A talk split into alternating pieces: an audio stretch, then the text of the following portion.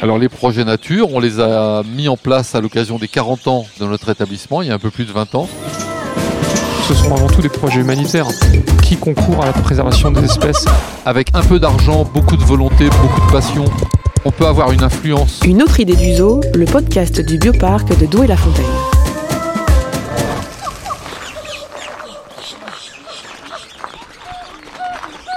Nous sommes en 2022. L'érosion de la biodiversité et la disparition des espèces est plus forte et rapide que jamais. Un million d'espèces animales et végétales sont menacées de disparaître à travers le monde. Pierre Gay se bat pour leur survie dans la nature en apportant son aide aux associations de terrain. Des projets de conservation in situ dont les espèces présentes au bioparc se font l'écho auprès des visiteurs. Rendez-vous pour une balade indonésienne au champ des Gibbons avec Pierre et François Gay. D'après l'UICN, l'Union pour la conservation de la nature, euh, c'est en Asie du Sud-Est que le taux de disparition des grands mammifères est le plus important. Et euh, on avait décidé, il y a déjà 40 ans, je vais très loin, d'avoir des tigres de Sumatra et, aussi quelques espèces de gibbons.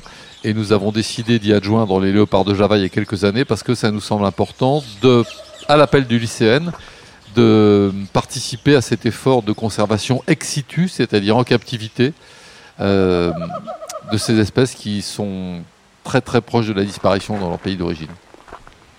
Et c'est un choix qui s'applique euh, pour l'ensemble des animaux du parc? Est-ce que c'est un choix qui s'applique effectivement pour l'ensemble des animaux du parc En fait, le plan de collection, euh, il s'est fait à l'origine à la suite de visites que j'ai réalisées dans des parcs zoologiques européens, notamment Jersey, et puis aussi quelques zoos hollandais et, anglais. Les, gens que j'ai rencontrés m'ont dit qu'il faut absolument qu'on conserve ces espèces dans les parcs zoologiques. On parle de l'ocapi, l'hippopotame pygmée, du tigre de Sumatra, de certains oiseaux, la grue de Mandchourie.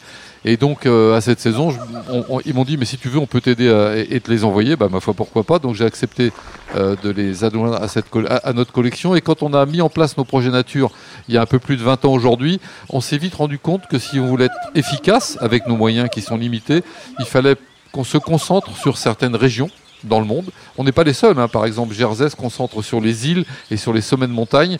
Et nous, puisqu'on avait une collection qui était déjà euh, centrée sur certaines espèces menacées, on a pensé qu'il fallait continuer à, à la développer autour d'autres espèces de ces régions. C'est pour ça que l'Indonésie nous intéresse avec Sumatra et Java, ces deux îles en particulier. On peut parler aussi euh, de l'Afrique de l'Ouest avec les hippopotames pygmées et les Diane, les Diane Holloway. On peut parler de Madagascar avec la forêt de l'Est et les différentes espèces de lémuriens qui sont, qui sont affiliés. Et, et, des Andes pour l'Amérique du Sud. C'est un peu comme ça aujourd'hui, enfin c'est pas un peu comme ça, c'est comme ça qu'on pense à l'adjonction de nouvelles espèces et au développement de nouvelles zones dans le parc. Et euh, généralement, l'accueil de ces nouvelles espèces ou de ces espèces qui sont menacées euh, va de pair avec un projet de conservation dans la nature. Oui, euh, alors que ce soit un projet tout à fait, mais c'est vraiment ce que j'ai expliqué quand on était dans la grande volière sud-américaine, où les ours à lunettes nous ont amenés au Condor, les Condors nous ont amenés aux manchots de Humboldt et les manchots de Humboldt nous amènent aux flamands du Chili. Toutes espèces que nous avons déjà dans notre, dans notre plan de collection, qui sont présentes ici, que nous élevons et qui nous, et qui nous permettent d'élargir notre champ d'action in situ dans la nature. Et donc, euh, ces projets de conservation, est-ce que tu peux nous rappeler en quoi ça consiste? Alors, les projets de conservation, ils sont de deux ordres. Il y a d'abord il y a d'abord la conservation ex situ, c'est-à-dire le maintien euh, en élevage, en captivité de certaines espèces dont on, qui risquent de disparaître à plus ou moins long terme dans la nature. Et puis nous, on a eu cette volonté, mais c'est aussi une volonté euh, politique de l'EASA, l'Association des eaux d'Europe, aujourd'hui d'encourager les parcs zoologiques qui présentent ces espèces menacées à participer, à concourir à leur conservation in situ, c'est-à-dire dans leur région d'origine, dans leurs écosystèmes d'origine. Et donc ici au bioparc, ça s'appelle des projets nature. Alors ça s'appelle des projets nature. On les a mis en place à l'occasion des 40 ans euh, de notre établissement, il y a un peu plus de 20 ans. C'était vraiment euh, quelque chose qui me tenait à cœur. J'avais envie de ça. C'était important pour euh, pour moi, puis je pensais pour ma survie et pour celle de l'établissement euh, de se consacrer à ce genre de projet. Et, euh, et en fait, le déclic, il est venu suite à la rencontre de plusieurs personnes, notamment une femme, Hélène Freeman, la directrice à l'époque du zoo de Seattle, qui a créé le Snow Leopard Trust, une association à l'origine de la protection des panthères des neiges, qui est certainement à l'origine de leur protection enfin, de leur sauvetage dans la nature. Et puis aussi d'un malgache qui m'a parlé de, conservation de, la forêt primaire tropicale humide dans son pays. Et la suite de ces rencontres, j'ai eu envie d'aller un peu plus loin. Et, le, le leitmotiv de ces personnes que j'ai rencontrées, c'était les communautés humaines. La nature, elle est malade, mais elle est malade de l'homme. Donc si on veut agir sur la nature, il faut agir sur l'homme. Encore une fois, on l'a dit déjà, la nature, c'est une énorme matrice extrêmement puissante qui, euh, a la, faculté de se régénérer sans que l'homme intervienne. C'est l'homme qui l'a, détruit, qui l'abîme, qui, l'endommage. Donc c'est sûr, en agissant sur l'homme, en convainquant des gens qui ont peut-être, pourquoi pas, en convaincant des gens qui ont les moyens de la détruire, ou alors en aidant des communautés qui n'ont pas les moyens de faire autrement que de vivre à ses dépens, qu'on peut avancer. Et notre choix, ça a été Suite à ces rencontres et aussi celle d'Omer qui était responsable de l'association de sauvegarde des girafes du Niger, qu'on a décidé vraiment de se concentrer euh, au soutien aux communautés humaines. Donc très souvent on fait très peu de choses pour les animaux. Au, Niger, pendant quelques années, on a compté les girafes. Aujourd'hui, ça nous échappe, elles sont trop nombreuses. Il faudrait des moyens énormes dans des régions extrêmement dangereuses. Donc on les compte plus, mais on sait qu'il y en a un nombre important. Mais donc on agit sur les communautés humaines. On creuse des puits, on fait des microcrédits, on fait de la reforestation en salariant les villes joie pour qu'ils euh, replantent et qu'ils aident la, nature à revenir dans leur terrain. Donc c'est dans ce sens-là qu'on travaille. Des actions concrètes auprès des populations. Des actions concrètes auprès des populations locales, exactement.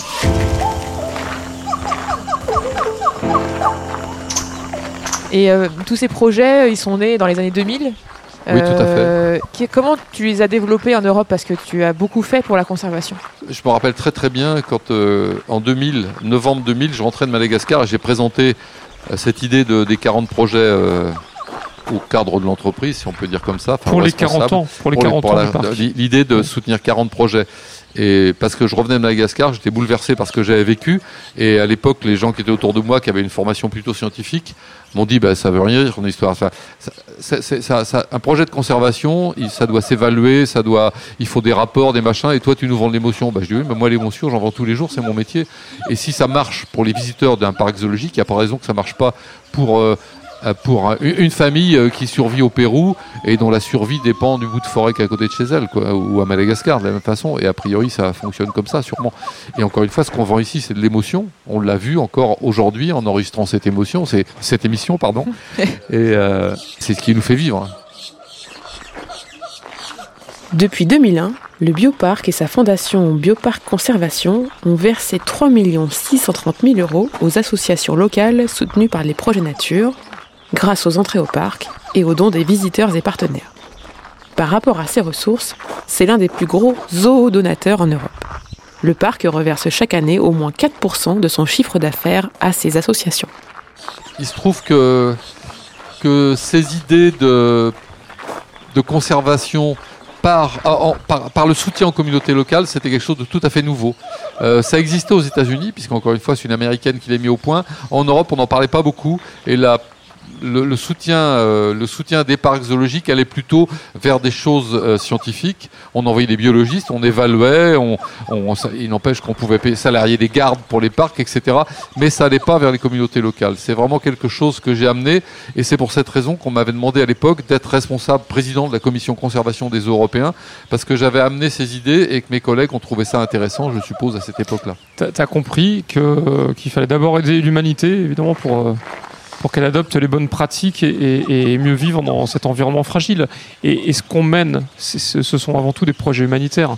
Les projets nature sont des projets humanitaires qui concourent à la préservation des espèces également animales et végétales. En, fait, euh, c'est des choses qui sont concrétisées depuis. on, a grandi avec ça et on s'est rendu compte assez vite que dans nos projets et dans nos actions, on obéissait aux trois règles du développement durable qui sont agir sur l'environnement, le social et l'économique. Et ça, on l'a compris sans le vouloir, on l'a compris en le faisant.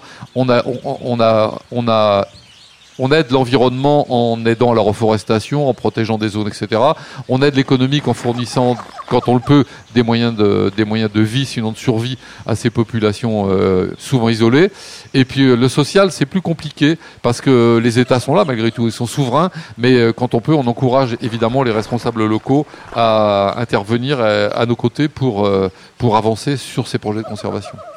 Et donc, assez rapidement, pour mobiliser d'autres parcs zoologiques sur ces idées-là, tu as organisé les formes de la conservation à Angers. Ça a été un peu le chemin au départ qui a, mis tout le monde dans le même bateau Oui, en fait, moi j'étais tellement euh, euh, bouleversé, je crois que c'est le terme, par les rencontres que j'ai faites euh, et par la personnalité des gens que, que j'ai rencontrés un peu partout, que j'ai eu envie de les présenter. Parce que si ça faisait, me faisait de l'effet à moi, il n'y a pas de raison que ça fasse pas de l'effet à, ses autres, enfin, à mes collègues.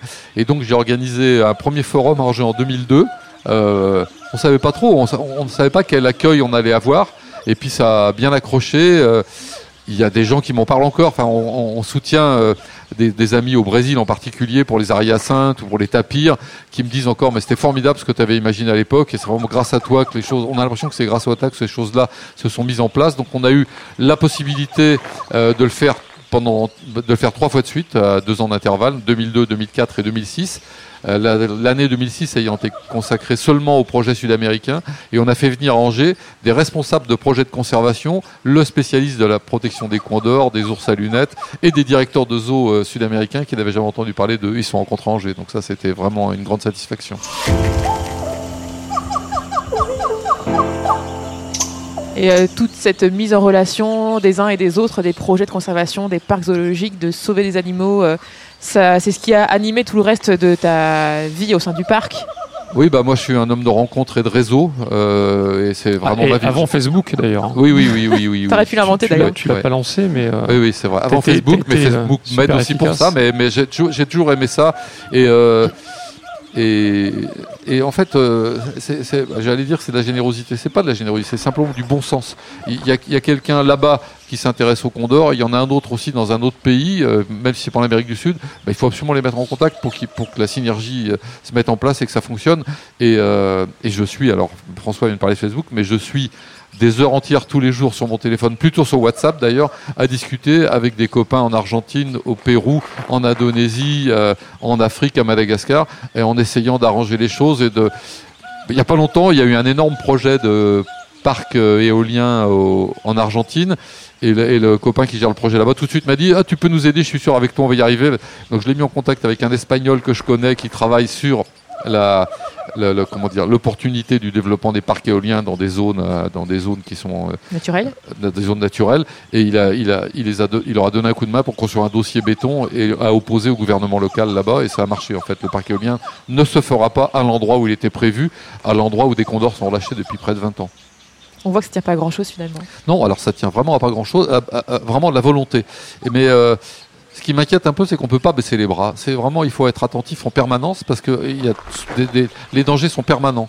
Et donc, euh, bah, il, voilà, il faut, il faut, il faut, il faut se motiver. Enfin, j'ai pas besoin de me motiver, je le suis. Mais, vraiment, il faut être là.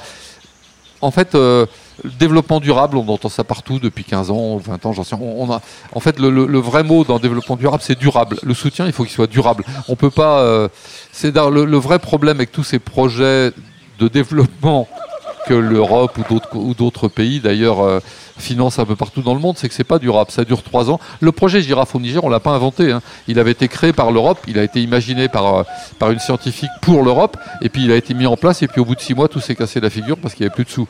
Et puis du coup, tout le monde fout le camp quand il n'y a pas d'argent. Nous, on a cette chance d'avoir une entreprise qui a été capable d'assumer ça. Depuis, on a une fondation, et on essaie, essaie d'être présent. Euh, quand j'ai la chance, j'espère avoir la chance de retourner au Niger assez vite, ou euh, que ce soit Madagascar ou au Pérou, moi c'est un bonheur pour moi d'être accueilli par des gens que je connais depuis 20 ans et qui savent qu'ils peuvent compter sur moi. Euh, et, c'est important et c'est vraiment la clé du succès aussi. Mais et, papa, et ta qualité aussi, c'est que tu fais confiance aux hommes. Oui, bah oui, c'est bien. C'est pour ça que ça marche. C'est parce que, comme tu le disais, on n'envoie pas des expatriés euh, dans ces pays qui ne sont pas les nôtres tu as d'abord rencontré des, gens sur place qui t'ont touché, qui t'ont ému et, qui, et que tu as senti inspiré. Et, tu, leur as fait confiance, tu as apporté tes connaissances, euh, de l'argent quand il le fallait, et, ça, ça, a marché, ça a pris. Et ces gens-là sont devenus tes, frères hein, depuis, et, euh, et euh, donc sans la confiance, on, ne fait pas grand-chose. Et la conservation aujourd'hui, c'est vraiment une histoire de réseau d'associations, de compétences, de talents, de tout milieu, de, toute euh, origine. Et, euh, c'est, encore une fois, on peut vraiment faire le parallèle avec la biodiversité.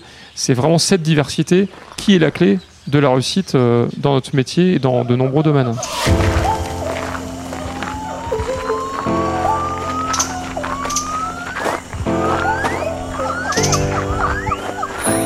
François, justement, euh, depuis que ton père euh, s'est investi corps et âme et bien dans ces projets, Mon père, ce héros. Ouais, t'as tout, as tout de suite compris pourquoi il faisait ça, pourquoi il dédiait sa vie à ah préserver, à sauver la planète. Ben oui, ben oui, parce que parce que je suis né dedans. je suis, non mais j'ai eu la chance de vivre mon enfance dans, dans le bioparc et, et de l'entendre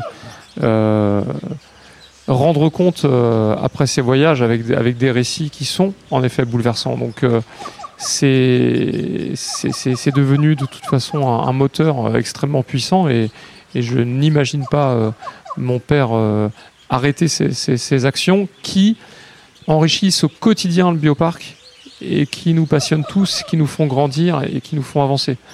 Voilà, tu le sais, tu t'inspires depuis des années euh, toute l'équipe et, c'est ce qui nous permet euh, voilà, de faire des belles choses aussi ici à Douai-la-Fontaine pour offrir ces beaux espaces de vie euh, aux animaux et procurer du plaisir à nos visiteurs.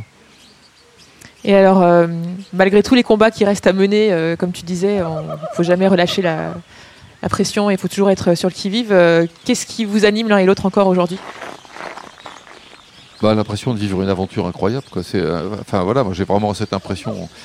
Euh, euh, je m'aperçois que j'ai beaucoup voyagé, j'espère que je voyagerai encore un peu, mais je fais pas de tourisme en fait. Quand je voyage, je fais pas de tourisme. Ma seule idée, c'est de rencontrer des gens que je connais déjà, donc c'est vraiment l'inverse du tourisme, et de voir des paysages que je connais déjà.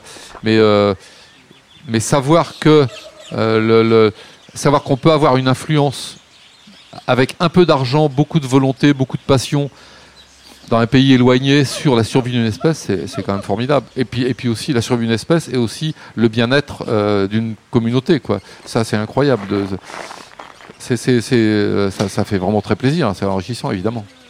Ouais, en fait, les résultats euh, ont été rapides et, ils sont très fructueux. Donc, comme tu dis, avec peu d'argent, on aide les, populations humaines à mieux vivre, on, sauve des espèces et, et c'est la plus belle des récompenses. Donc, le moteur, il est là en fait, forcément.